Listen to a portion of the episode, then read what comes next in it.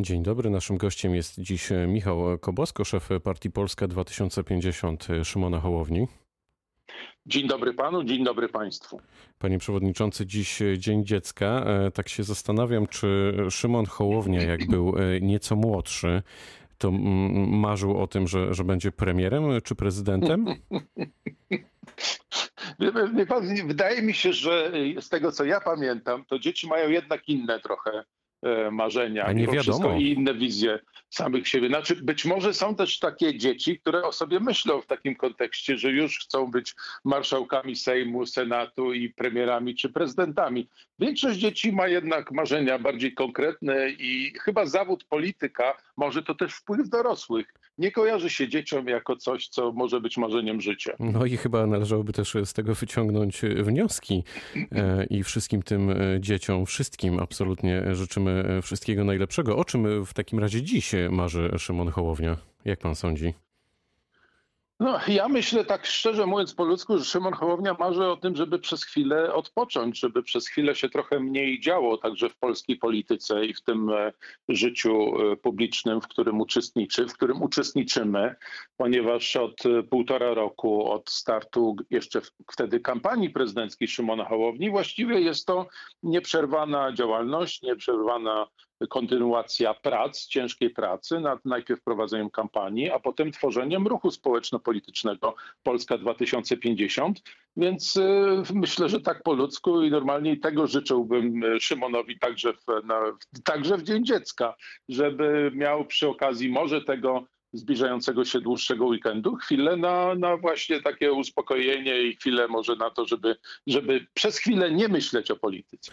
Posłowie Platformy Obywatelskiej cały czas podkreślają, że to oni są liderami opozycji. E, także na antenie Radia Wrocław. E, widzi pan szansę na współpracę z Platformą, czy szerzej Koalicją Obywatelską? Znaczy my generalnie nie używamy terminu lider opozycji, nie dyskutujemy o tym, kto jest liderem opozycji, bo nie ma to dzisiaj najmniejszego sensu. To znaczy każde z ugrupowań opozycji demokratycznej y, ma swoje wyzwania, buduje i tworzy swoją własną działalność tak, jak uważa, że powinno to robić jak najlepiej. Ogłaszanie przez kogokolwiek, że jest liderem opozycji, czy jest nadal liderem opozycji, no, poczekajmy spokojnie, bo to na koniec e, wyborcy będą weryfikować, kto realnie takim liderem jest. Zapytał pan, czy widzę szansę? Oczywiście, że w przyszłości widzę szansę na to, e, że jakieś formy współpracy będą miały miejsce. Niektórzy mówią, że to na to wszystko wskazuje i nakazuje nam niejako pan, pan Dont, czyli, czyli tak naprawdę polska ordynacja wyborcza, która niejak bardzo mocno zachęca ugrupowania do tego, żeby łączyć się, żeby łączyć siły przed wyborami parlamentarnymi. No, wiele musiałoby się stać po stronie ugrupowań opozycyjnych, wiele także zmian wewnątrz tych ugrupowań, żeby takie rozmowy, myślę, mogły przynieść jakiś konstruktywny efekt. Także zmian, które, które jak widzimy trwają i pewnie jeszcze chwilę potrwają wewnątrz Platformy Obywatelskiej. A czy e, brakuje panu Donalda Tuska w polskiej polityce? Czy to jest na przykład ktoś, kto mógłby scalić opozycję? Albo w ogóle być może ktoś w dzisiejszej opozycji e, jest e, taką postacią, ale niekoniecznie na pierwszej linii frontu tego politycznego. Jeśli chodzi o premiera Tuska, no to ja także mam wobec niego bardzo wiele szacunku i rozumiem tę część wyborców, którzy trochę tęsknią za czasami Tuska, czasami do roku 2014, kiedy E, kiedy to obóz Platformy prowadzony przez Tuska wygrywał kolejne wybory z obozem Jarosława Kaczyńskiego, więc Tusk pozostał w polskiej polityce no, symbolem tego, że można wygrywać z Kaczyńskim i że można w sposób e, bardzo konsekwentny budować obóz opozycyjny wobec PiSu. I rozumiem taką tęsknotę. Dzisiaj trochę w innym miejscu już my jesteśmy, polska polityka jest, w innym miejscu jest także Donald Tusk, który E, który wybrał karierę międzynarodową, jest w tej karierze, nie tyle w karierze, jest na europejskiej scenie politycznej nadal obecny, jest szefem Europejskiej Partii Ludowej, czyli największego ugrupowania obecnego w Parlamencie Europejskim. Ma wyzwania związane z Europą, gdzie wcale nie ma w tej chwili jasnych odpowiedzi i łatwych e, tematów, jeżeli chodzi o przyszłość Unii Europejskiej. E, czy Donalda Tuska ciągnie z powrotem do polskiej polityki? Myślę, że i tak, i nie. I, I, tak, bo on widzi, że jego dziecko, jakby nie patrzeć, Platforma Obywatelska przeżywa ogromne turbulencje i nie wiadomo, jak wyjdzie z tego, z tego, z tego lekkiego trzęsienia ziemi, które ma miejsce. No a z drugiej strony Tusk pewnie no, chciałby, tak jak my wszyscy, zakończyć rządy tak zwanej Zjednoczonej Prawicy i doprowadzić do, do zmiany władzy. Więc y, nie znam oczywiście odpowiedzi, jakie są osobiste plany Donalda Tuska. E, wydaje mi się jednak, że może on być ra raczej kimś w rodzaju, nazwijmy to mentora, czy kimś w rodzaju przewodnika dla tych, którzy na polskiej scenie politycznej będą na opozycji przewodzić. Od kilku dni przedstawiacie samorządowców, którzy dołączają do Polski 2050. Nie są to nazwiska z pierwszych stron gazet. Czy sądzi pan, że ci ludzie pociągną listy, że będą i są rozpoznawalni dla waszych potencjalnych wyborców? I czy będziecie szukać takich wyrazistych liderów?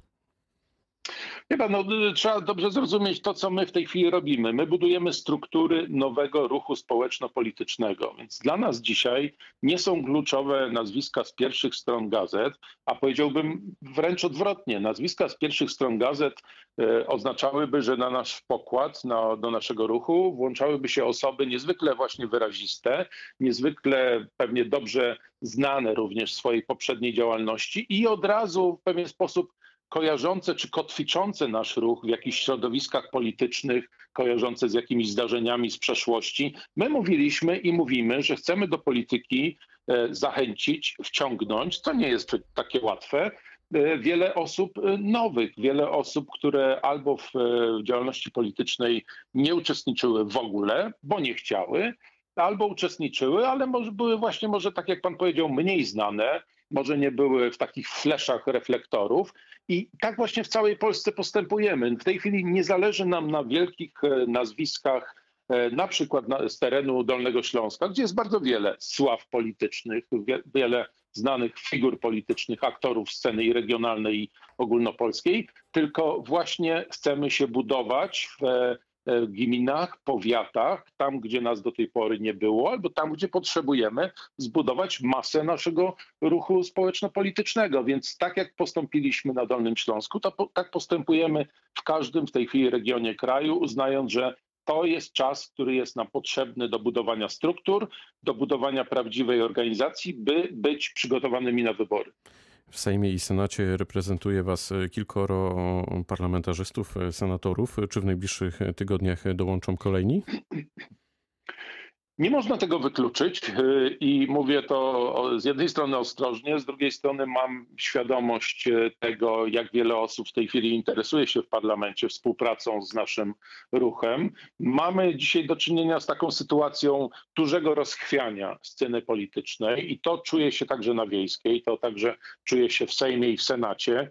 Widzimy, że w tej chwili na obóz tak zwanej Zjednoczonej Prawicy nie może być pewien dnia ani godziny, w sensie nie może być pewien wyniku żadnego głosowania, szczególnie zaś istotnych głosowań, jakie są dzisiaj w Sejmie i jakie są przed nami za kilka miesięcy. No i jest takie, powiedziałbym, próba takiego trochę rozlokowania się także tych osób, tych posłów, posłanek, którzy nie czują się dobrze w swoich ugrupowaniach i szukają szansy zmiany. Więc my takie rozmowy prowadzimy, ale wielokrotnie mówiliśmy to publicznie i podtrzymujemy. Nie mamy planów budowy wielkiego klubu parlamentarnego w tej kadencji Sejmu. Chcemy mieć klub, chcemy mieć bardzo dużo do powiedzenia w Sejmie następnej kadencji po wyborach. Czy prawdą jest, że prowadzicie rozmowy z ludźmi porozumienia Jarosława Gowina, na przykład z panią Magdaleną Sroką?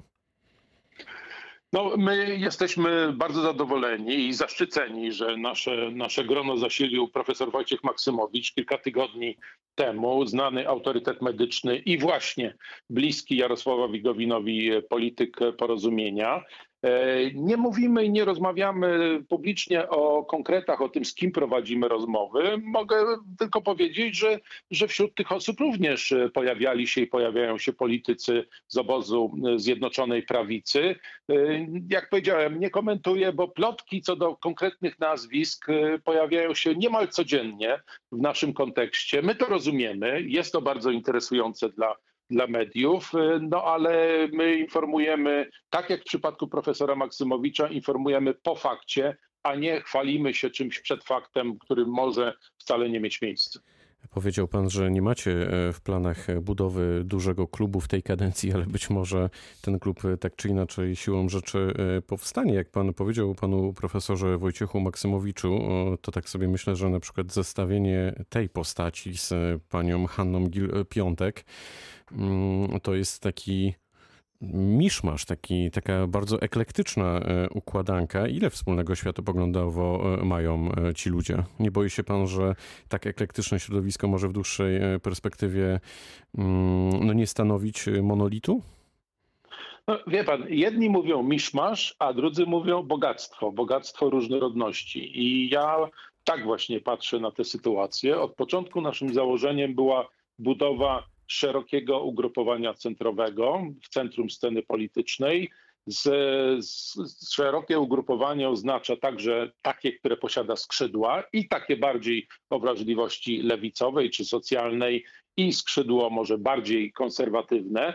I stąd y, nas bardzo cieszy, że w jednym ugrupowaniu, w jednym kole parlamentarnym dzisiaj są właśnie przewodnicząca tego koła Hanna Gil-Piątek, a z drugiej strony profesor Maksymowicz. Mieliśmy już wiele wspólnych rozmów i widać, że mimo pewnych różnic, które oczywiście są, no bo to są osoby, które przyszły z różnych stron. Jest bardzo wiele punktów wspólnych i nawet jeżeli będziemy się różnić, to, to mamy jedno podstawowe założenie. Budując szeroką formację, możemy się różnić w poszczególnych sprawach, ale te najważniejsze rzeczy mamy wspólne, one nas spajają i proszę mi wierzyć, mimo takich e, właśnie różnic, czy, czy takich, takiego wrażenia różnic, będziemy tworzyć dobrze i ciężko pracujące koło parlamentarne. A nie boi się pan powtórki chociażby z nowoczesnej czy ruchu Kukiza, czy nawet e, teraz e, Platformy Obywatelskiej, gdzie też te szerokie skrzydła, chociażby to konserwatywne, no, zostało w zasadzie zmarginalizowane i posłowie, którzy mają nieco inne poglądy niż te, które obecnie, mam wrażenie, wiodą prym w partii, no, nie mają po prostu czego szukać e, w klubie. Czy, czy wy macie jakąś receptę? To będzie faktycznie nowa jakość? Nie wiem, macie taką czarodziejską mrużczkę, o której też często wspominamy na antenie Radia Wrocław i jakoś zaczarujecie to środowisko? No, Wie pan, później, się, później, że... później dojdzie do mhm. różnych głosowań, etc. I, mm, I to jest wtedy prawdziwy sprawdzian.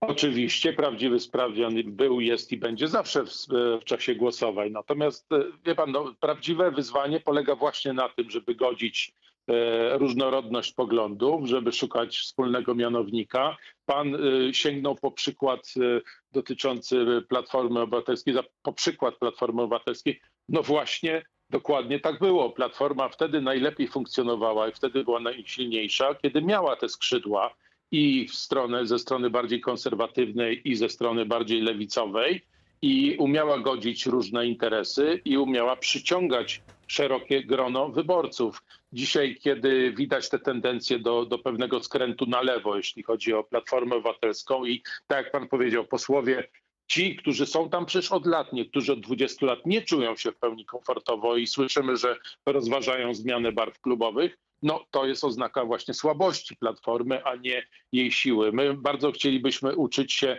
także z tego, e, z tego doświadczenia, ale także wspomniał Pan Musimy o nowoczesnej, z doświadczeń, z doświadczeń nowoczesnej. Ja uważam, że poza y, taką sytuacją, że rzeczywiście pojawiliśmy się jako nowe ciało na polskiej scenie politycznej, nie ma żadnych podobieństw i na pewno idziemy zupełnie inną drogą niż dawna partia Ryszarda Petru. To już naprawdę na koniec. Prywatnie, nim wszedł pan do polityki, y, na kogo pan głosował w ostatnich wyborach?